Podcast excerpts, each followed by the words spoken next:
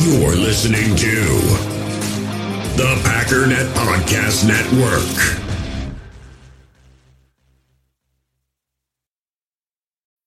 When you need mealtime inspiration, it's worth shopping Kroger, where you'll find over 30,000 mouth-watering choices that excite your inner foodie. And no matter what tasty choice you make, you'll enjoy our everyday low prices, plus extra ways to save, like digital coupons worth over $600 each week. You can also save up to $1 off per gallon at the pump with fuel points. More savings and more inspiring flavors make shopping Kroger worth it every time. Kroger, fresh for everyone. Fuel restrictions apply. Power sweep actually it's the is the lead play in our in our offense. We ask our Y end or a tight end to open up somewhere between six feet and nine feet, get an isolation with the with the linebacker. Tell the tackle to take the defensive end if he's over him. If he's not, to drive down on the first man to his inside. If the Y end has the linebacker taken out, he cuts inside. If the Y end has the linebacker in, comes all the way around. You look at this play, what we're trying to get a seal here and a seal here and try to run this play in the alley.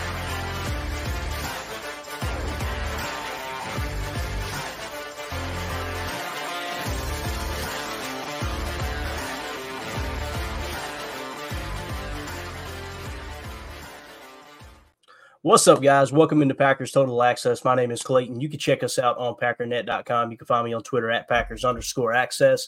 You can email us, Packers Total Access at gmail.com. You can text us 865 658 5824. I'm sure you can hear it in the voice. So, Tim, Jacob, take it away. You guys got the show. The rest. we're uh, we're over battling the flu. We we got confirmation. That's what we're dealing with over here. So I apologize for the voice. Um, it's going to sound a little rough, and I'll try not to hack into the mic too much. But Tim, it's good to have you back, buddy. I know Jacob's been back in the fold with us too. Um, how you doing, Tim? How was Milwaukee, bud? Man, it was great. Got a chance to uh, see family and friends, get a little work in. You know, uh, good to be back though. Missed you guys. Glad glad to be here. Yeah, absolutely, Jacob. How was your day, bud? Good man. Got a lot done. I washed the car. It was such a nice day out. Took that out. You know, had one of those nice days, and uh, yeah, ready to talk a little football. Did you wash your hands and your butt though? Wash your hands, wash your butt, man. That's it. That's that's all. way, way more important than the car. I promise you. You gotta wash the hands. Gotta wash the car. Jay in the chat says Darnell Savage posted some Packers highlights on his social media. Eyeball emoji. Maybe seems like he's coming back. It kind of feels like that. You know, I, I didn't see that specific post, but the vibe I'm getting is I kind of feel like Savage is probably going to be back in the fold. And, um, you know, Wildy made that comment the other day on his show. I think I mentioned it on Good Morning Lambeau. I believe he said that during the exit interviews, as everybody was cleaning out their locker for the season, Darnell Savage made a comment to him that he didn't like how he was being used. And, you know, I had mentioned the, only thing that could be different in Jeff Hafley's defense as opposed to Joe Barry's because they played a, a ton of single high and, you know, they played they played their share of cover one man, but it was mostly cover three single high was they had Savage in the box, you know, as kind of that that spinner, right? That that robber, if you will, uh, in man, cover one man. So it kind of makes me think, guys, that he, you know, maybe he's wanting to play that single high look, right? He's wanting to play that single high in a in a cover three or a cover one. But how do we feel about Savage coming back? I know we've talked about it a little bit. Um, it sounds like he's holding out hope that he's going to continue to be a Packer. But Tim, you are you on board with Savage? Let's say somewhere between to the tune of four to five million. Oh yeah, I mean we've talked about this a couple times. I I'd like to see him back, um, you know, at a reduced reduced rate, if you will. Uh, I think he could fit into this scheme pretty well, um, and I'd hate to see him go to Chicago. You know, that's that's kind of the vibe I got was that uh, you know the Bears probably need a safety. They may, they may be willing to pay a little more, um, but I think Sav wants to be here. I really do, and uh, I hope he stays. Yeah, definitely. And he, he definitely finished strong. And we, we talk about it all the time. It's not something that I want to agree with, but it's definitely a real thing in the NFL and sports in general. You're only as good as your last game. And, you know, really Savage finished finished the season pretty strong too. Jacob, how you feel about Savage coming back, man? You on board with that? Man, I don't know. For the money, the money happens every year, don't it, man? the money's right. I think I'd like having him back just to have some sort of veteran uh, presence at the position, but I just I, I don't want to end up with like again with Owens and Savage and you know a couple of washed up guys because we saw what that that did for us last year. We just kind of played the musical chairs game all all season. So I'd like to get at least uh, maybe a free agent signing, maybe a draft pick. Didn't I see that wasn't there a, a release that was kind of surprising in the free agent uh, market in the free safety position? I can't remember who it was. I thought Ryan uh, dropped a name. Seemed like there was a Miami Dolphin, wasn't there? Oh, there was that, or something about the fact. Maybe it was. Maybe I'm crazy. I know that there was something talk about the guy in Buffalo maybe not getting re-signed, but uh, I thought there was somebody that actually got cut already because there was a bunch of teams that had already cut at least one or two people. We Yeah, can look at that later, maybe. But um, yeah, There's Yeah. definitely teams that are looking to do that right now, right? They're, they're looking to kind of trim that roster down a touch. Um, I'm just you going know- go ahead. sorry, is, isn't Savage too? Is he like five nine or something? He's pretty small, right? I was thinking he was 5'10. I'm, I'm not sure, though. Okay. So I just wonder if maybe they want to go switch and have it more of like a bigger, larger body back there kind of thing. But I don't know. Yeah, going off of uh, going off of Ian Rapoport's tweet here, he said the Bengals are franchise tagging Tee Higgins. Um, the Dolphins released two big name stars in Xavier Howard and Ogbah. Um, yeah, so that's the only thing I'm seeing as far as Ian Rapoport. I was kind of trying to see if there was another safety that he mentions here, and uh, I'm sure he does. He, he did, but it's it's going to be buried in here somewhere. Xavier Howard obviously is a uh, is a cornerback, so. Um, Uh, yeah, Packers have Savage listed at 5'11, 198, there you go. according, according to the site. I was thinking he was right there, right there around six foot tall. So, Yeah. um, yeah, but I, I'd say the reason you probably feel like that, Jacobs, because he, he doesn't really play big, you know. Um, it's, it's very know rare. so small. Yeah, it's very rare that you think, man, he's imposing, right? It just you don't you don't see it that much. Jay says, personally speaking, I wouldn't mind having 26 back there again. Um, Carly Ray says, I want Savage back if Hafley wants Savage back. That's the big thing, right, Carly? Is is how's he going to fit into this uh into this secondary? And if anybody can get the best out of Savage, it sounds like it's Hafley, right? Being kind of that that defensive back whisperer that we've talked about. Um, SDM 40 says the numbers game are in Savage's favor, even with a draft pick and a free agent. Uh, Savage could have a place. I think that someone will pick him up. You know, the fact that he was a first round pick, typically what happened if he hits the market openly, there's going to be some suitors after after Darnell Savage, right? Um, people are going to immediately go to their draft boards. That's typically what these front offices do is they go back to their original draft board. All right, what kind of draft grade did we have on this guy? We really liked him. All right, cool. Um, and then they'll go to their most recent scouting reports of what they've done, you know, cross scouting over the league and see how well he's played for sure. So um, that's usually how that falls into place. I, I would say if I had to put money on it, I would say Savage is going to be back though. That would be my guess. Um, all right, let's do this real quick. I think we're caught up there in the chat. Excuse me. Uh, Jaire Alexander, this is cool. PFF Green Bay Packers at PFF underscore Packers had tweeted this out. Jaire Alexander, 85.3 coverage grade since 2022, fourth among all cornerbacks during that time. Now, we've talked about how last year he had kind of a down year. This year he had kind of a down year. Obviously, battled injuries, had the personal issues that, that led to the suspension. That all seems to be behind him. That's good news. Um, I'm eager to see what Hafley can do with Jaire Alexander. The fact that since 2022, he's still fourth amongst all cornerbacks uh, during that time, you know, of 85.3 coverage grade says a lot. Uh, excuse me. I'm eager to see, man, what uh, what he's going to do under Hafley's tutelage, right? Are they going to have him play in more press? And I immediately go back to, you know, these were his words, not mine, talking about how he likes to play off, right? Immediately people think, yeah, he's going to be playing press now. And it's like, he's the one who said they're trying to force him to play up on on the line of scrimmage, up on the wide receiver. So I don't know how that feel, how you guys feel about that, fellas, but I, I don't. I don't think it was necessarily Joe Barry telling him to play off. Well, we know it wasn't Joe Barry telling him to play off because obviously they brung in Greg Williams to try to get him to play up on the line, right, Tim? Yeah, see, that's that's what I was kind of gonna gonna mention, you know, and obviously Coach Williams is, um, you know, not in the picture anymore. Uh, clearly, that was an experiment they tried last year, and uh, Ja was at times playing, you know, closer to the ball, and we broke down some film. It didn't didn't look pretty when when he was. Um, so you know, it sounds like Coach Hafley has the approach of, you know, you know, he actually mentioned that in the presser a little bit, you know, taking what your guys do well and having them do that rather than, you know, trying to kind of, you know, force them into a situation where uh, you're playing to, um, you know, their weaknesses rather than their strengths. I mean, if Ja's more comfortable a few yards off, that's where you want him to be, you know, and uh, we can see more of this. Huh? Took it down the sideline, turned over with my guys, gave the football to a little kid wearing 23. Exactly correct. What do you What do you think, Jacob? You think uh, you think they'll give him the freedom to say line up where you want to line up, and do you think that Ja would be more of a you know a press guy in this uh, this type of defense? you think he'd be off, man? Uh, I mean, I wasn't here for the time that you guys diagnosed and broke down the Hafley uh, interview, and I wish I was because I listened to it afterwards when Ryan did a podcast when he broke it down, and I really liked what the guy had to say. Um, yeah, it was impressive.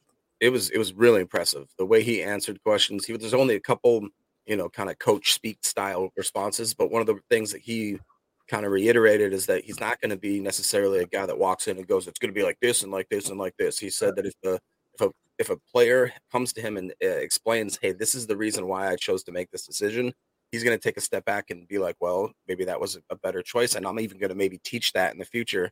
So, that all being said, I think myself, I owe Jaire an apology. I've been harsher than most probably on him in the last two years and actually just take a step back and look at that that he can still be fourth among all cornerbacks in that time while he's battling injury while he's battling the adversity and um, a coaching change now so well, who knows what's going to happen going and forward and if anything it looks like you know with Re- he's coached Revis he's coached Sherman and now he's got a chance to coach Jaire, uh, arguably the best in the game currently so I, yeah. that's a great point Jacob like you know what a great coordinator to have here I mean this is yeah. I mean, I got a little short list of guys on our defense that I'm excited to play with uh, Jeff Hafley at the helm. Um, Jaire being probably number one, and then uh, you know guys like Quay Walker, and um, you know I, I'm really interested to see how he uses Preston Smith, Rashan Gary.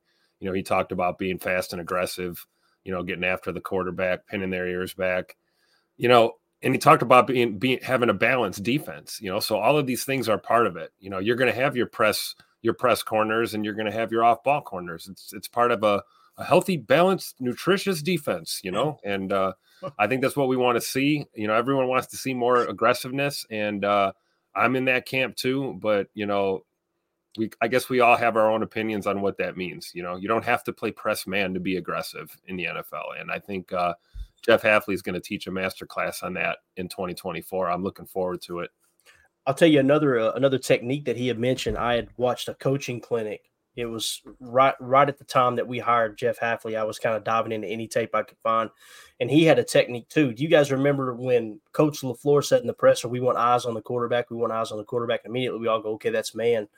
Um, it just hit me the other day. I'm like, I remember watching a thing where they, they were talking about playing off, and I pointed this out with the Boston College tape how they were playing off one corner was 10 yards off, one corner was eight yards off. I got roasted for pointing it out as if I was trying to paint this false narrative that he's going to play off just like Joe Barry. But the point was in that in that coaching clinic and broke down by Jeff Hafley was they teach a man coverage technique where they're five to seven off the ball and they're looking at the quarterback. They're playing, they're playing the wide receiver. They're they're they're watching the cornerback. Their the eyes are on the quarterback playing through the wide receiver, if that makes sense. So you might see a little bit of that action too. I thought that was a really unique approach as far as technique for a cornerback too there. So um, pretty interesting stuff there. Let's uh let's do this. Let's talk about let's talk about the draft a little bit. You know, one of the things that we've mentioned over and over and over. I've gotten many questions about RAS.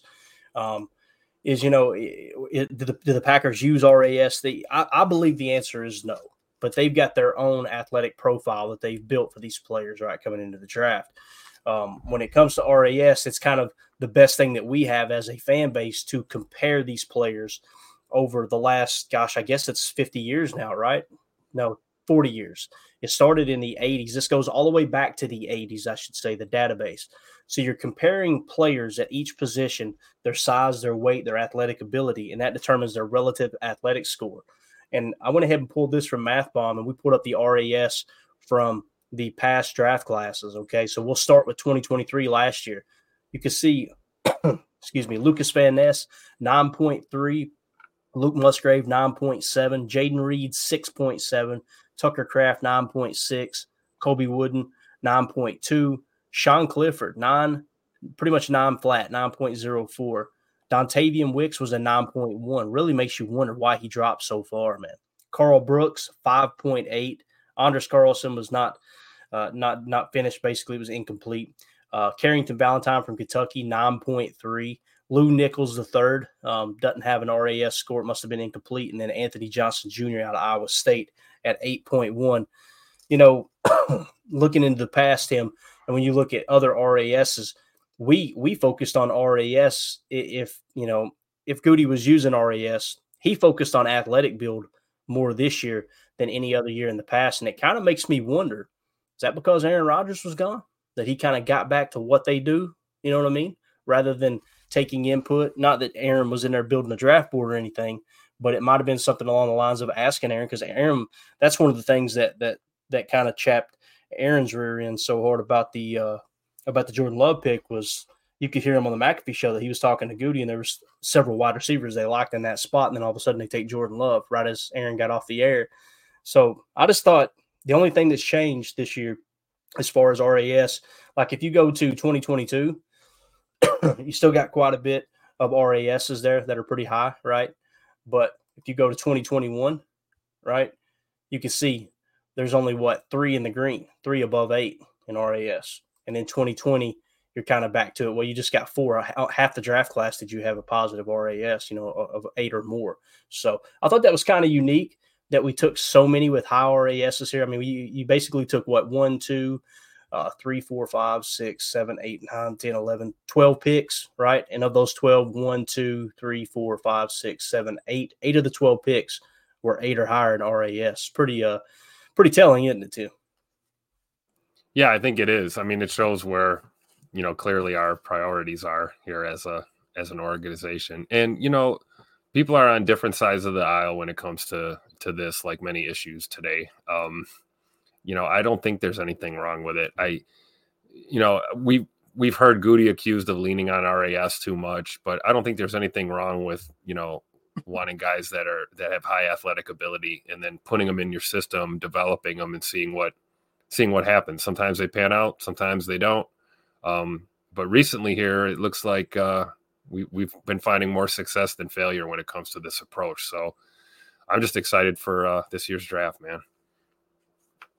Definitely. Um, Jacob, what do you think, man? Anything stand out to you there as far as these RASs? I mean, it seemed like Goody just said, you know what, let's take every one of the athletic freaks. And oh, by the way, the two that weren't the athletic freaks were absolute home runs too, with uh, Jayden Reed and, and Karl Brooks, which we'll break them down a little deeper here in a second. Yeah, I mean, I think it just might be one of those. Uh, I don't know if you call it a happy accident or just a random chance, because I think what they're doing is uh, working their way from how did they scout them? Are they a good football player? And if they happen to maybe meet that criteria then okay cool that's an extra bonus um, and i think maybe like it always depends on where it falls on their draft board and where they're at but um, i know that when i'm looking up guys i can't help it by starting with guys that have 10 ras and work my way down i'm definitely not starting from the opposite way when it's looking for packers draft picks so yeah, definitely. Uh, let's see here. Mastermind says, Jacob, do you think Gutekunst will address the cornerback room in free agency or the safety room? Because I think we need some experienced players in the secondary. What do you think, Jacob? Think he'll you think he'll go out and spend a little bit of money on that cornerback safety room in free agency? I would hope that he wouldn't, just personally, because um, I think we have more than enough, like first and second, and if you even want to call it uh, veteran depth with Jaire there. Even though we obviously traded away Rasul, there's still guys that are still vets there, and I would I would not mind taking two or three draft picks though at cornerback. I've talked about um, uh-huh. Certain guys like Nate Wiggins is amazing. I don't think we'll ever get him, but Ernest Rakestraw and a couple of the guys uh, that that Payne kid or whatever his name is. I think that uh, the guy from Cam, uh, what's his name? Cam from uh, uh, Notre Dame. That, that was so. Not, there's a ton of guys that are there. So I would rather, yeah, yeah. I'd rather take a few stabs at those uh, type players and seeing if they work out because we still have Val and Val, and I think we got a lot of talent. Max Melton. Oh, hey, Max Melton would be great. I, I really think he's probably on the Packers' radar, man. He's got good size, got excellent speed. I could see him being on the radar for sure. Now, will they reach for him? I doubt it. But if it lines up and he's best available, that would be really cool to have Max and Bo on the same team for sure, man. That'd be TJ awesome. Tampa would be good. Keenan Mitchell. There's a bunch of great guys. DJ yeah. James. DJ James is awesome. Yep. Yep. All right. So when we talk about this RAS here, the two that really stick out are Jayden Reed at a 6.7 and Karl Brooks at a 5.8, right? And when you kind of when you kind of dive into okay, those are the only two players that were below seven in RAS, right? But they turned out to be two of your best rookies this year. I think some would argue that Jayden Reed is your best wide receiver on this roster right now, right? Um, so What were the signs there, do you think? Let's look at his RAS. Here's Jayden Reed's RAS. Okay. The only thing that really brung him down was the shuttle and his size. Okay. So when you look at his size, obviously, um, over there, five foot ten, uh, five foot ten, 187. Um, obviously, grades out in the threes on those two. Bench press, 13, grades out in the fives.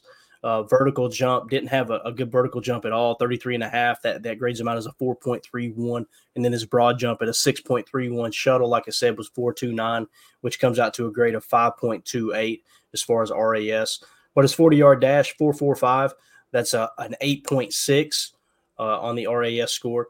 Uh, 20 yard split 2.5 that's 9.2 ras and then 10 yard split was 1.5 he's got that quick twitch and you've seen that all year long, right? So um, that obviously grades him out as a 9.08. So his total RAS score was a 6.74. If he had been in the green on his sides, probably would have been in the nines. There's no doubt about it. But here's the cool thing we had talked about this um, all season long. We all have smartphones, and we all know they're pretty amazing, but they also can be amazingly distracting, especially when we're around other people. So, US Cellular wants us to reset our relationship with our phones by putting down our phones for five. That's right, a company that sells phones wants us to put down our phones. And to see what we find, learn more at uscellular.com forward slash built for us. In the hobby, it's not easy being a fan of ripping packs or repacks. We get all hyped up thinking we're going to get some high value Jordan Love card, but with zero transparency on available cards and hit rates, it's all just a shot in the dark. Until now. Introducing slab packs from arenaclub.com, the only repack that provides real value, a complete view on all possible cards and clear hit rates for each one. Now, when I buy slab packs on Arena Club, it finally feels like I know what I'm getting. And honestly, the best thing for me and my son is the fact that we're kind of novices into this. When I walk into a card shop with my son and a card says it costs $40, kind of just taking his word for it that that's a good value. So I appreciate the transparency on grading, as well as just getting excited about seeing what you could potentially get. Right now, you can get 10% off your first purchase by going to arenaclub.com slash packdaddy. Wow, that's crazy offer. 10% off a $400 slab pack. That's 40 bucks right there. Anyways, that's arenaclub.com slash packdaddy for 10% off your first purchase. Passion, drive, and patience. The formula for winning championships is also what keeps your ride or die alive. eBay Motors has everything you need to maintain your vehicle and level it up to peak performance superchargers, roof racks, exhaust kits, LED headlights, and more. Whether you're into speed, power, or style, eBay Motors has you covered. With over 122 million parts for your number one ride or die, you'll always find exactly what you're looking for. And with eBay Guaranteed Fit, your part is guaranteed to fit your ride every time or your money back. Because with eBay Motors, you're burning rubber, not cash. With the parts you need at the prices you want, it's easy to make your car the MVP and bring home huge wins. Keep your ride or die alive at ebaymotors.com. Eligible items only, exclusions apply. When they took Jayden Reed, they traded back twice and they ended up taking Jayden Reed, and he was nowhere on my radar. I was so mad at myself during the draft. I'm like, how the hell did I miss this? How were they so high on this kid? And he turned out to be phenomenal. And I was off uh, off the mark on him, right? Well, if you look at his 2022 PFF score, right, he only graded out 70.4. That's one reason why he was so low on my board, right? But if you go back to 2021, he graded as an 82.2. And that's what I was telling you guys when I seen that grade, that, you know, to me, all of these analytics, all of these stats that we can look up, they're kind of this, it's it's just uh, direction signs, right? It's saying, hey, look here, go to yep. this year, watch the tape here. I went back to the 2021 tape and I was like, holy cow, this dude is a superstar. And he did most of it out of the Z. Yep. People were saying he's just going to be slot. He's going to be slot. He could play anywhere on the field. Uh, I think you, it shows that we have to look at the draft when we draft players a little bit differently. You know, like we, we always talk about the NFL. It's like, what have you done for me lately? And, and you want to look recently and you don't care about what a guy did two years ago or three years ago. It's like with college, you almost have you have to take all of that in. And you can't just look at tape from last season. You've got to go back and look at that college career because you're going to miss gems. And clearly, Goody did his homework because uh, we hit the the Reed and, and Wicks pick out of the park. Yeah, definitely. So uh, that's we've adjusted our draft boards now. Obviously, we've got to the point where all right, we're going to dig back a little bit deeper as far as uh, PFF grades and things like that. Now let's move on to the other one we mentioned, Karl Brooks. Right, his his uh, overall RAS score was only 5.8. So when we look at his RAS card, that 5.8, his size, um, his height was only 7.1. His weight was 6.2. His bench was 7.4. His vertical jump, which is typically a good sign of explosion, right? 26.5 was his vertical jump at a 3.01.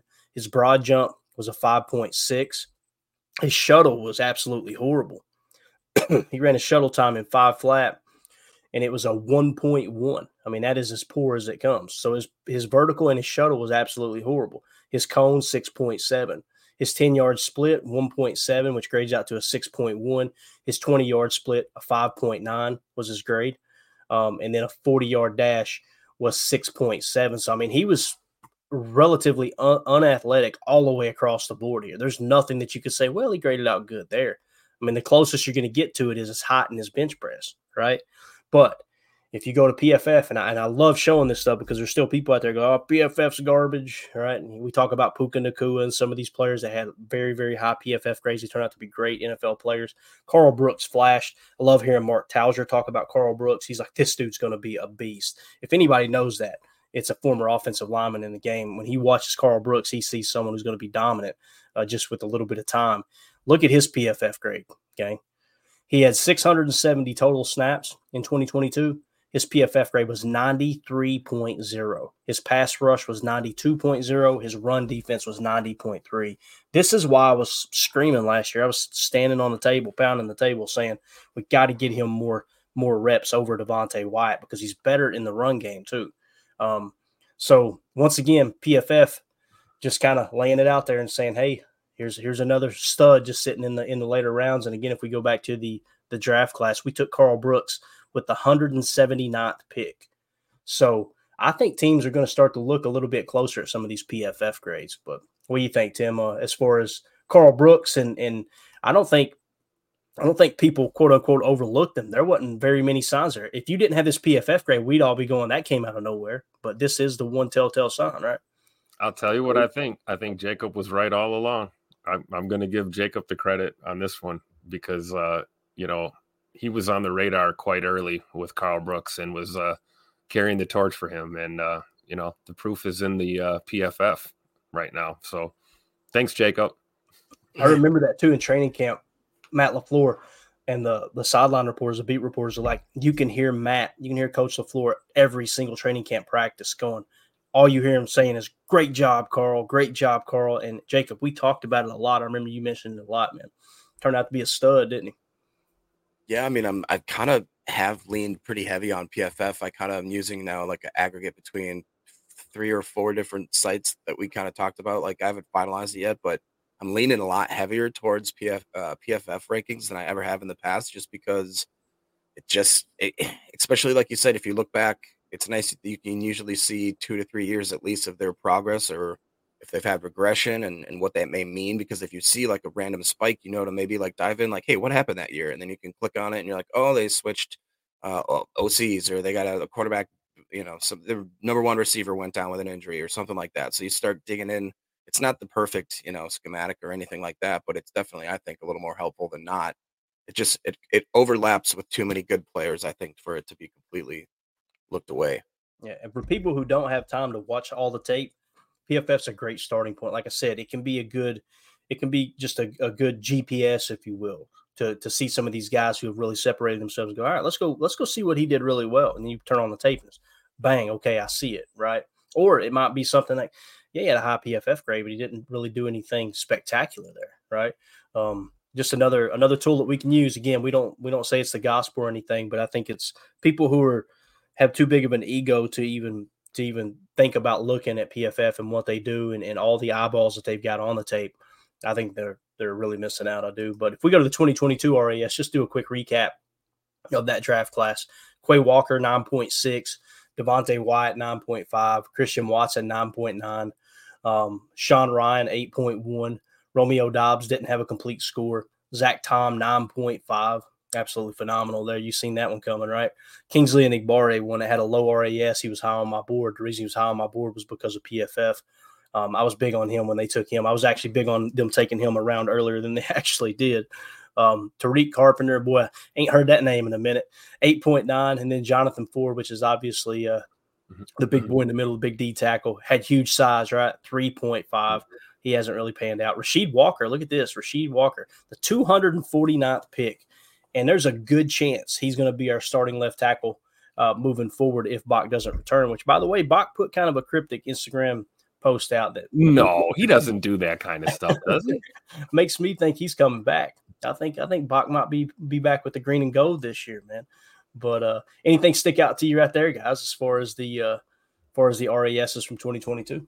I, Tariq Carpenter, like you said, man. I mean, we haven't heard that name in a while. We we kind of ran the gamut with him. Tried him, tried him at the safety position, tried him at linebacker, and then uh, tried to find him somewhere else to play football. So, um, Yeah.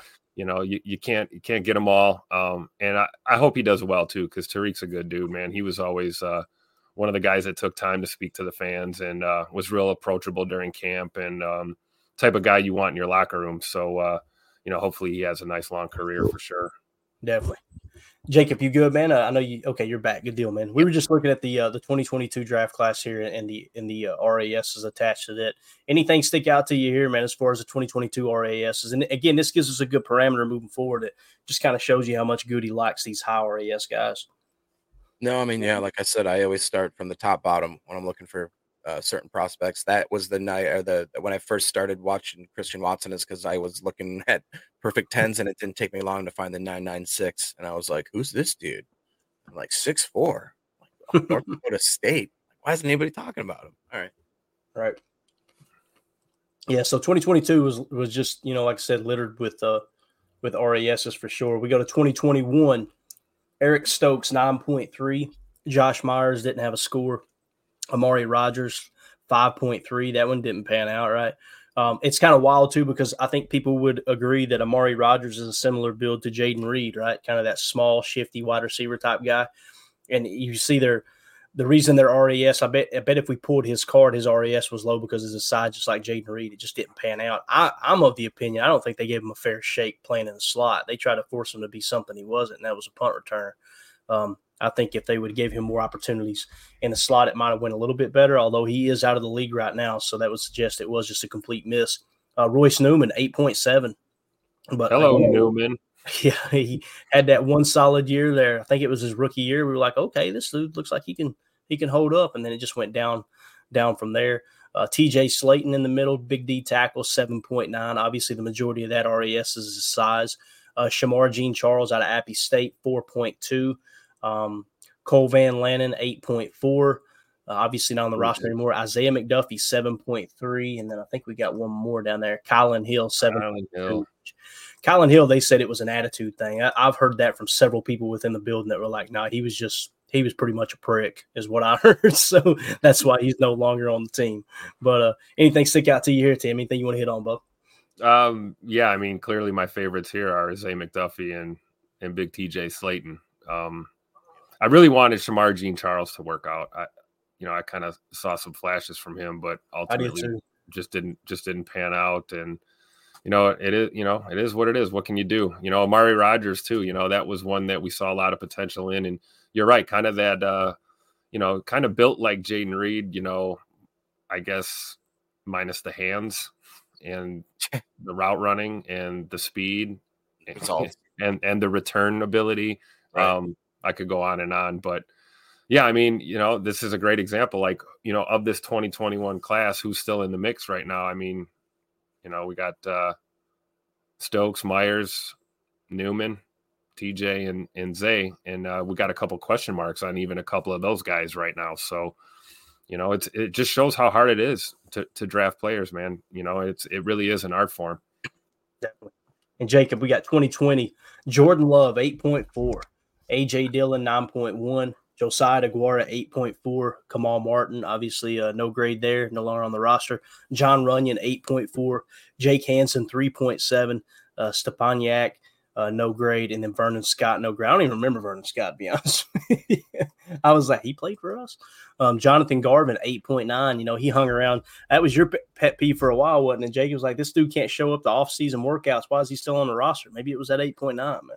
Exactly. Yeah. Um, no, I mean it's another year where it looks like we're definitely going heavy with RAS. Um, this one, yeah, Kamal, I had high hopes for him. I know he had knee issues going around. Runyan, I thought he was going to be great. Even Hanson for a minute, and then Stepaniak never really ever, yeah, never came through. And then obviously we know what happened with the top three picks right now, still on the team. But Vernon, I remember Vernon. I've had high hopes for him too. He was around for a little bit, but uh, I think he just got injured. Never shook out, huh? Um, we got a quick video on Jordan Love that the Packers put out. It's nothing like crazy new. They just put a, a nice little bit together and, and a couple sound bites of, of people talking about Jordan, but really excited to see what Jordan's going to do moving forward. And we got a, a cool little statistic we're going to share with you guys too about starting quarterback or about about rookie quarterbacks playing for teams here in a second. But let's uh let's cue up this video real quick of Jordan Love. He's got him wide open down the right side. Musgrave, end zone, touchdown, touchdown, and a dagger. When did you know Jordan was the guy? Because you come into the season right, and okay, what's going to happen? 2019. You know, no, um, Goody! No, I think you got to give Jordan a lot of credit, man. He's um, what he's withstood. You know, that's as you guys know, it's not easy what he went through the last three years, and to just kind of watch him focus on his work, get better each and every year. Ryan, would you like to sign him to a long-term deal this offseason? Yeah, you know, I think we'll we'll, we'll go down that road. You know, I think um, certainly, I think that'll be important for our football team to have some stability there. Um, you know, Jordan and his representation, I think they, you know, they're really good people. So we'll start working towards that, you know, sometime this um, next couple months. I love Goody. Just a little, you know, when when did you know? When did you think? I was 2019 when I pissed off our our first ballot Hall of Fame quarterback to take him. I think I think that's when I realized, hey, this kid can play. It's just so cool to see Goody vindicated with that pick because there was many people that were against him on it, obviously. Um, so uh, he got yeah. that from Ted, man. That's Ted Thompson all day. Do do the right thing regardless of who who's upset about it. You know, even if people aren't going to like it, you gotta. That's what being a GM is, you know, you got to make those tough decisions. Absolutely. Jacob, I've never asked you this, man. I should know this answer. What did you think when they took Jordan Love? Were you like, yes, or were you like, what are we doing? What was your no, initial? I was, I was, devastated. I was, uh, I think I was on air with Ryan too when that happened. Uh, is that right? And I think I, I was like, I, that was speechless. I remember I was speechless. I was I just, and then I laughed like a, like the Joker. I love it. So I, I remember, you know, I wasn't with Packard at the time. I remember when they took him, I thought, I don't know anything about Jordan Love, but I think this is smart because people that I trust, your Pat Kirwans, your uh, your Bill Belichick's, Michael Lombardi's, uh, shoot, uh, Bill Walsh, everybody has said it. You know, the best time to draft a quarterback is when you don't need one, right? Um, and it sounds stupid and it's hard as fans to accept it, especially when you're coming off an NFC championship – um, you know, game uh, lost there where you feel like you're so close to the Super Bowl, and then you use your first round pick on a quarterback. But man, Goody again vindicated. You got to tip your cap to him. This is a really cool stat though. Last time each team started a rookie quarterback in a game in 2023, there was one, two, three, four, five, six, seven, eight, nine, ten teams. Now, I won't rattle off the specifics who they are, but in 2023, 10 different teams had to start a rookie quarterback in a game. Okay. In 2022, there was what seven teams that had to start a rookie quarterback. in 2021, three teams had to. In 2024, teams had to. In 2019, uh, the uh, Denver Broncos and Detroit Lions had had to. Two different teams there. 2018, the Buffalo Bills. Obviously, I'm assuming that was Josh Allen. Uh, 2017, um, with Kansas City Chiefs. The LA Rams in 2016. The Tampa Bay Buccaneers in 2015 and then the Seattle Seahawks in 2012 with Russell Wilson, right? So you got every team in the National Football League had to start a rookie quarterback since 2012. Every team has pretty much been covered except for the Green Bay Packers. The last time the Green Bay Packers started quarterback in a game was 1987. I was five years old, hanging on to the back of a, a Honda V65 Magna with old Mad Dog Bailey, blowing snot bubbles when the last time the Packers had to play uh, had a, had to start. I, I, had to take the ticker down so we could see the G there, nice and clear. I'm telling you, see that crazy statistic. And, and who was that quarterback? The birthday boy himself, Don Majkowski. Happy birthday to the Magic Man. The Magic Man. Today's his birthday, so uh, I think that's a fitting stat. I need to get him on the show. They said that he's one of the coolest people in the world, man. Absolutely. And when you when you seen that Kentucky waterfall too, man, he he was, he was rocking back in the day. But I'll tell you what, I was hearing Gary Ellerson tell some stories the other day, and they mentioned old Magic Man and them going to clubs and stuff. And he's ah, and he just kind of cut himself off. It kind of made me think. I think old I think old Donnie Donnie Boy Majkowski might have been nice with the ladies back in the day. I don't know. But he definitely uh he definitely fit that whole role there in the 80s man with the with the mullet the business in the front party in the back type of thing but that's right is that not a crazy stat jacob 1987 was the last time the packers started a rookie quarterback in a game Yeah, I think I sent this to you in the group chat, Clayton. Then you just or ignored did me. you, were you the one who sent it You sent it over. I swear. swear. Bro, let me tell you, I slept 14 hours last night, bro. I don't I don't know where I'm at right now. Pretty cool though, man. Pretty cool Oh, the stability. That's crazy. Yeah, absolutely. So uh that's pretty much all we got as far as draft talk. Um, I've got I've got my board updated, and I've got some more stuff to get to. It's going to be real hard to see here, but just to kind of give you guys an idea of what stage I'm at with my draft board, um, we went through basically a three part qualifier to get the grade in the yellow, right? And then we did two another two part qualifier, averaged in with that yellow column to get to the orange column. And basically, that's where my board is at right now. I'm ready for RAS scores. I'm ready for Greg Cosell input, that type of thing to give bonuses. There'll be no penalties moving forward. So it's all going to be uh, it's all going to be just bonuses from here on out as far as RAS. The way it'll work too, if, if someone has an RAS of nine or higher, it'll be negative five, which is a good thing. The lower the number on my board, um, the lower the the lower the number in the grade, the higher the person will be on my board. As you can see, Marvin Harrison Jr. is my top prospect at 2.3. Caleb Williams is at 3.7. And then we get into the second tier where you've got what three players, which would be Joe Alt, Brock Bowers, and Drake Maye. And then you get into the uh, the third tier. So that, that's kind of the stage my board's at right now. Is there any player that you guys can think of, and I'll see if I can find him on here that you go, man, I, I I really like that player, and I can tell you kind of where he sits on my board right now. Does anybody come to mind? Jacob, Tim, anybody? Uh, I really like Ray Davis from Kentucky. Oh boy, you speaking my language. Let's see if we can find Ray. He I don't know where he's at on my board, but He looks like a plug and play running back, just ready to go, man. And the guy can catch the ball with soft hands. He looks oh right there. I see him. Does he have a Kentucky uh, waterfall yeah, too? number seventy. Number 70. He should. He should. By God, I'll tell you this. Uh, sweet baby Ray Davis. You guys want to see him go off? Watch him play Florida last year. He went off. Pull up tonight, guys. If you if you want to get hot for a running back, and and listen, this isn't me, the Kentucky fan, trying to sell you on a running back. Okay, let's calm down. Just go watch the Florida tape. And I know Florida was booty cheeks. Again, this isn't me trying to sell you on a Kentucky player. Okay. but if you watch that game, you will see him just he dismantles Florida's defense. It is wild. So yeah, um, Ray Davis comes in at the number 70 spot for me. His grade is a 72. Uh, obviously lower lower the higher. So um, he's yeah, still well within that top 100, my top 100 list there, Jacob. And and who knows, man, if he if he has a good RAS score and if I hear Greg Cosell kind of bragging on him a bit, he may be able to jump a few more tiers back up. So that's a guy that what it what it really says to me when I look at my board, he's worthy, in my opinion, he's worthy of the 70th pick. So um, that says a lot with running backs. Now their value is going to drop because the market in the National Football League for specific positions is obviously it's going to flow it's going to trickle down into the draft as well right if if teams aren't willing to pay you know premium money for a certain position they're not going to be willing to spend premium picks on that position too at least the majority of them are so collectively it should drop their value a touch but uh how, how do you feel about where he sits right there jacob are you okay with that Yeah, I'm fine with that. I mean, like you said, the running back position is real hard to judge. Um, yeah, Tim, did you have one, or can I ask him one other? No, go ahead. Go ahead, Jacob.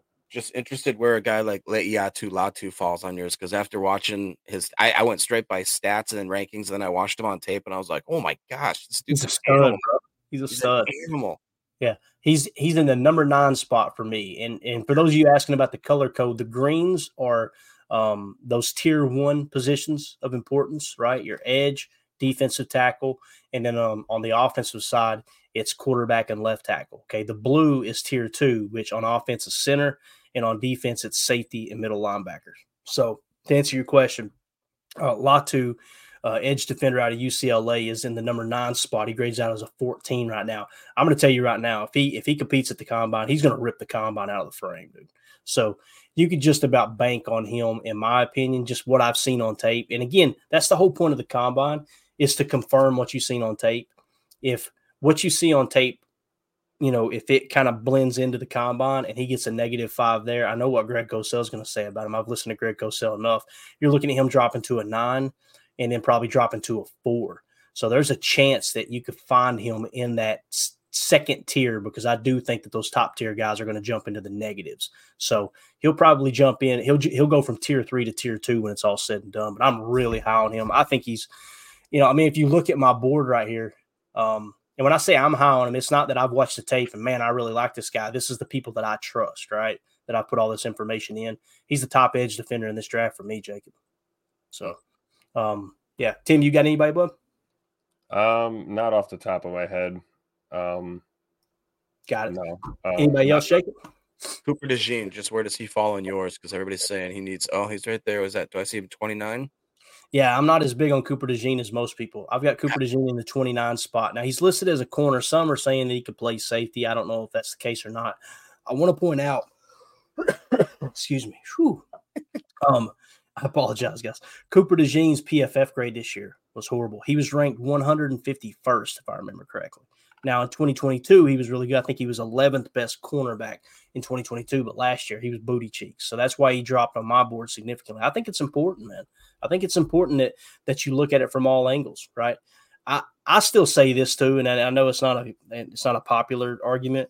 If Cooper DeJean wasn't a white cornerback, I don't know if he'd be as popular. I'm just being honest. like people are enamored at the fact that there eh, there's never white cornerbacks in the league, and I think that's another reason that kind of kind of gets a little bit of buzz around him, which cracks me up because it's the same thing with like JJ Watt. If you, you get someone like Lukas Van Ness, who's just a dominant white defensive lineman, like, oh man, he reminds me of JJ Watt. but uh, yeah, Cooper DeJean coming in 29th there for me, Jake. Do you disagree with that or do you like him a lot? No, honestly. So there's a couple guys today that real quick we can brush over. I, he was one of them that I was kind of once I watched him, I was like, oh, okay. I thought there was gonna be a lot more flashiness, a lot more smoothness. He just he looked a little clunky. Another guy that I thought was a little bit meh after I saw him was Jaylen Wright, which I was kind of surprised. He just seemed he's very like he's very quick and he's to the point, but he doesn't seem like he likes to finish runs, and he just doesn't have the type of I don't know format, style, physique, uh, running style. So running, like. back, running back Jaylen Wright, is that right? Yeah, yeah, from Tennessee. i I just I find him here. He was uh, PFFs, I believe, has him as the second overall ranked uh, running back. I believe NFL Buzz had him up around 13, and then I think it was like uh, another site had him at five. So they they got him bouncing around a little bit. But mm-hmm. yeah, I've got him at 110 right now. I'm on. Okay, okay, on yeah, that's, that's fine. So his PFF, uh, what I've got is 11th um, on the. I think he was on the that was his ranking. I think that would have been his score, I believe. Not his score, it was probably his draft board positioning um, at the time. And then 108 was his positional ranking in 2022, so dropped significantly there. The big thing that hurt him was the, uh, I think it might have been his consensus big board out of the gate. And you'll see some of these guys; they'll catch a lot of catch a lot of fire all of a sudden. I'm and I'm these are this is why I'm sitting back going, okay, what made you excited about him? They haven't played football in a month and a half. What happened? That's where you get into some of the politics of these some of these media members trying to pump up certain universities, in my opinion. But not saying Jaylen Wright can't be good. Um, I live down here in Tennessee. I'm gonna catch hate for that.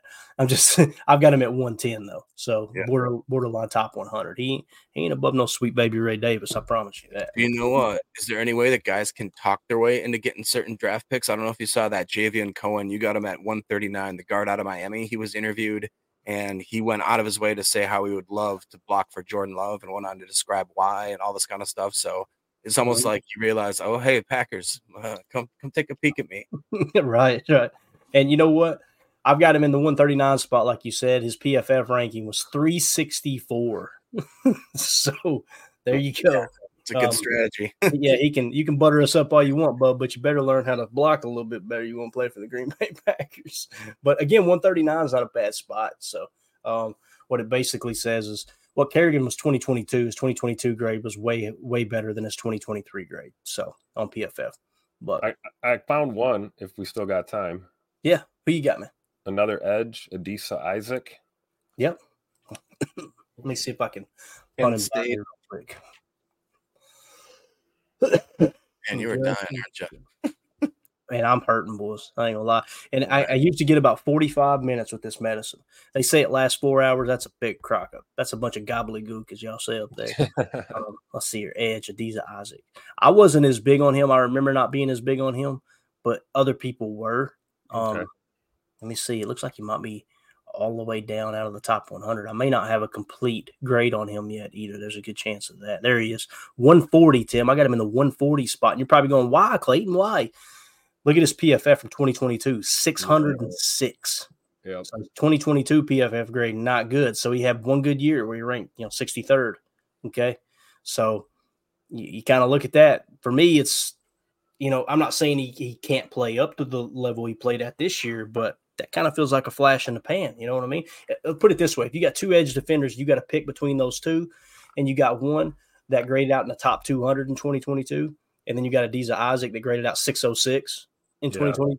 I'm probably going with the other one, right? If you just remove the names. So um, he's one that I, I see a lot of people really high on him, Tim, and I'm not. And that's where my board is going to be a, a lot different from others. There'll be many times that I have to go way down on the manual board to wipe a name off. But I play it really, really safe. Like I said, my board is very boring and very safe. In that I was uh I was on the fence with him, so you've helped me uh make my decision, and it's definitely going to be there you go. And you know, he he may come out and he may test out like a freak, right? That could happen. And and Greg Cosell may come out and watch the tape and go, man, I really like the tools he's got in the bag. That'll boost him up ten points, right? And that would that could push him up as high as on my board. That could push him up as high as top, you know, one thirty, right? But still nowhere near. Some people got him as a first round pick. So oh wow. you know, it's just uh I, I look at it a little bit different. And again, I'm not trying to predict where they're taken, although we've we've been pretty accurate, you know, with them falling in order. Like last year's draft, if you go back and watch it, like by the time we got through the top 150, everybody was off my board. So it was just spot on, man. You know, uh, we did a real good job. Now this year, I expect more people to be on the board because this is the first year I went back 2022, went back two years on PFF, and that was because of Jay, the Jayden Reed pick. And I'm like, man, they're really putting some value on the previous year's tape, and it kind of felt like that with Jordan Love too. That's what hit me because you guys remember the year that Jordan Love came out. If he had, if he was able to come out the year before, they said he would have been drafted a lot higher. But he, he was coming off kind of a down year, if I remember correctly. Jordan Love turned the ball over a lot that final year, and they were talking, well, it was a different offense coordinator, different this, a different that. It's obvious Goody put a lot of value on his year before tape, right? Um, and same thing applies there with Jayden Reed too. So yeah. What else we got, fellas? Anything else y'all want to hit on? We're at the 50 minute mark. I was gonna, I got a little uh, Aaron Jones video we can hit real quick. It's kind of quick, and then we can save the history again. We got plenty to talk about right now. I see you got something up there, Tim. You want me to put that on the screen, Bubba? Well, I was just thinking, you know, we had we got that old that classic Belichick, you know, that you know, like change the the penny or whatever, put that on the put that Look on at the that girl right there. You kidding me? man. That's the the profile shot. But you know, I got to tell you, man, I think I found a better one. Look at Bam. Jake, There- oh, yeah. there's that Kentucky waterfall. That's Mr. High Joe Girl right there, Jacob. You kidding me, dude? Girl. That's your Look at wife. that. Look at that. The blonde hair. Look at the wristband. You know you don't need that wristband either. Just need everything all dolled up. You know what's crazy is I'm willing to bet that this dude was his barber. You call me anything you want, but don't call me that. My God, Tim, that looks just it looks like the same cut, don't it? Jacob, are you seeing this, bro? Maybe that before the dude let himself go. One one more time, hit it. Look look at this picture, guys, and watch watch this video. Look real close at the hair. You call me anything you want, but don't call me that. I think we found out what Don Majkowski's doing nowadays. He's out there on the boat. He's out there on the boat drinking Schaefer Light. Uh, I Oh, love it. I do too, man.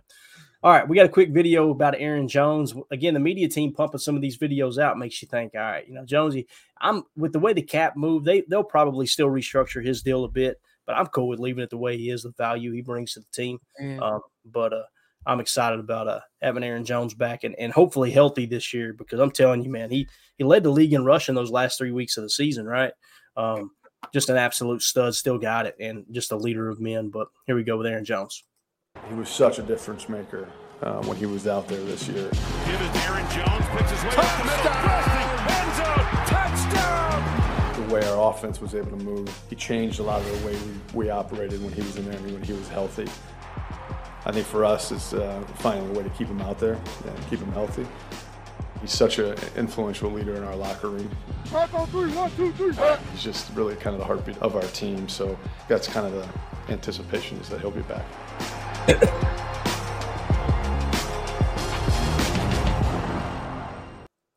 I think see that guy get a ring so bad. Oh my god, man! You talk about something to play for this year, boys. Woo. Seriously, that and and what's cool is we we ran the numbers, and I, I want to give a shout out to United Bates. You're awesome, buddy. Thanks, United Bates. Bates with the super chat. Thank you so much, bud. He said no comment, just appreciate y'all. We appreciate you, buddy, and uh, just sent off that autographed Jayden Reed card to. uh can't remember the guy's name right offhand. I've got it in the email, but we just got that out. So all those autograph cards you sent in, man, we really appreciate you uh, donating those to the stream so we could give them away. And we got some other stuff we're going to be giving away here soon. But really, really, really appreciate you, Bates. You're awesome, buddy. Um, let's see here. Uh, Bates, Bates said he needs his hair to look like uh, like that. There you go. I think we all do, man. I couldn't pull it off. My head, my head's too fat. You got says they're back in style now you got to have some vertical range with that head. You know what I'm saying? Mine, I'm more, you know, like Mandy said, I look like a tadpole, which I was telling the guys offline earlier. It's hilarious. I was laying on the couch earlier about an hour before we went live. I'm like, how am I going to get the strength to walk up those steps? she looked over at me and she just went, You look like crap. That's all she said. Like 24 years into this program. Appreciate you, baby. That's what we come to expect right there. I'll um, tell you at this point, I'm just happy I have hair. whatever I'm hanging on to whatever's left. That's right. tell you what, man. Um, but with Aaron Jones, the thing that I wanted to point out, and we'll wrap this puppy up. Um, next year, he's set to be a free agent, and his fair market value is sitting at like six million. So, I mean, there's a really good chance you bring him back next year too for six, seven million. It's going to lower your cap cost for him. I don't think he's going to drop off like that. I really don't. I think he's got a lot of a lot of gas still in the tank he's one of those guys that, if anything, Packer fans complain that Mike McCarthy didn't utilize him enough when he was younger. Right? He hasn't been driven into the ground like a like a Derrick Henry or someone like that. So um, I think there's a really good chance that that we get him back. You know, obviously this year, but maybe maybe for the next two or three years at a really good price too. So um, around the horn though, anything else y'all got, Jacob? Anything else you want to hit on, bub, before we wrap up? No, I mean, like you said, uh, I need Jonesy back at least. If he's here one more year, I think he'll solidify granted he stays healthy, he'll have all the records that I think a running back could have, and then some um, for the history of Lambeau. So I would just love to see that. Um, I think we just are sleeping on the fact of how awesome we could have just like assembled the super team of the best coaches. There's a podcast out there that Ryan did maybe two, three days ago where he goes through the Hafley um, interview, or I'm sorry, the post game or whatever you call it. Uh, the presser.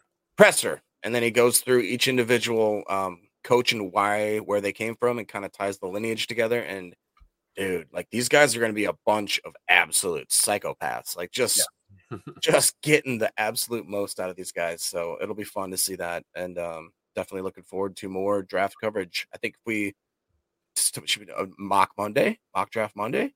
Hey we can do it. We can do it man. Yeah, hey I, am down for mocks anytime. I try not to beat i get I get two extremes, Jacob. Like some people go, I hate mocks, and others are like, when are you going to do another mock draft? Uh, so I'm kind of stuck in the middle. Like, we could always save it. We could save it for the very end of the episode because if you really want to, you can crank through them in like 10, 12 minutes. Yeah. But we never do, though, do we? No. we take like 40 minutes because we're, we're trying to give, you know, well thought out process and everything. Um, but yeah, We'll, we'll uh we can do that though, man. I, am I'm, I'm okay with doing those rapid fire mocks for sure. I like to get the chat involved. That's the part that sucks because I can't right. see the chat when I'm running it. So, you know, it makes it a little bit difficult. Uh, Tim, you got anything, Bubba? No, man. Just happy to be back. Uh, it's good to talk ball again with you guys. Clayton, I hope you get well soon, man. I'm send a double shot of Woodford your way, man. yeah, I I I haven't been in the wood for tonight because I, am I'm a little nervous because I've I've damn near overdosed on the cough medicine. So we're uh, we're trying to we're trying to bring this thing down. We're like we're right here. We're trying to bring a nice little easy landing. You know what I'm saying? So you just need a couple more hibernations. You'll be all right. that's that's what I need, and and that's the reason I was going to say probably won't be a good morning Lambeau. The goal is to sleep another ten to twelve hours a night and try to knock this thing out, and then we'll be back tomorrow for uh, for PTA live, and we'll do one of those mocks like you said, Jacob. We'll have some fun with it, man. So, um, just want to give a special shout out again. Thank you so much, United Bates, buddy. You're awesome. You're such a blessing to the show. We really appreciate you. Appreciate everybody in the chat. This was a lot of fun. Peter Stone says, "Have a good night, guys. We all hope you feel better." soon, Clayton. Thank you so much, pal. Appreciate it. Thank you, Crystal. All of you. What are you laughing about, Jacob? You're just dying. Oh, thank you. it, it's. I start off strong, like I got this, and about halfway through a sentence, it just it's done. So uh, there you go. All right, we're out of here, guys. Thank y'all for muscling through with me. I appreciate it. I know some of y'all it sounded like uh, you know uh, nails on a chalkboard hearing this raspy voice, but I really appreciate everybody kind of, like I said, toughing it out. So we will see y'all tomorrow. Hope everybody has a wonderful night. Y'all have a great Monday morning tomorrow. Don't work too hard. We'll see you, like I said, definitely for PTA Live tonight. Who knows? You might wake up in the morning, though, and you might see a GML go live. So uh, we'll see how we feel in the morning. But appreciate everybody. As always, let's go out and be the change we want to see in the world and go, Pack, go. The power sweep. Actually, it's the it's the lead play in our in our offense. Yes, a Y end or a tight end to open up somewhere between six feet and nine feet. Get an isolation with the with the linebacker. Tell the tackle to take the defensive end if he's over him. If he's not, to drive down on the first man to his inside. If the Y end has the linebacker taken out, he cuts inside. If the Y end has the linebacker in, he comes all the way around. If you look at this play, we're trying to get a seal here and a seal here try to run this play in the alley.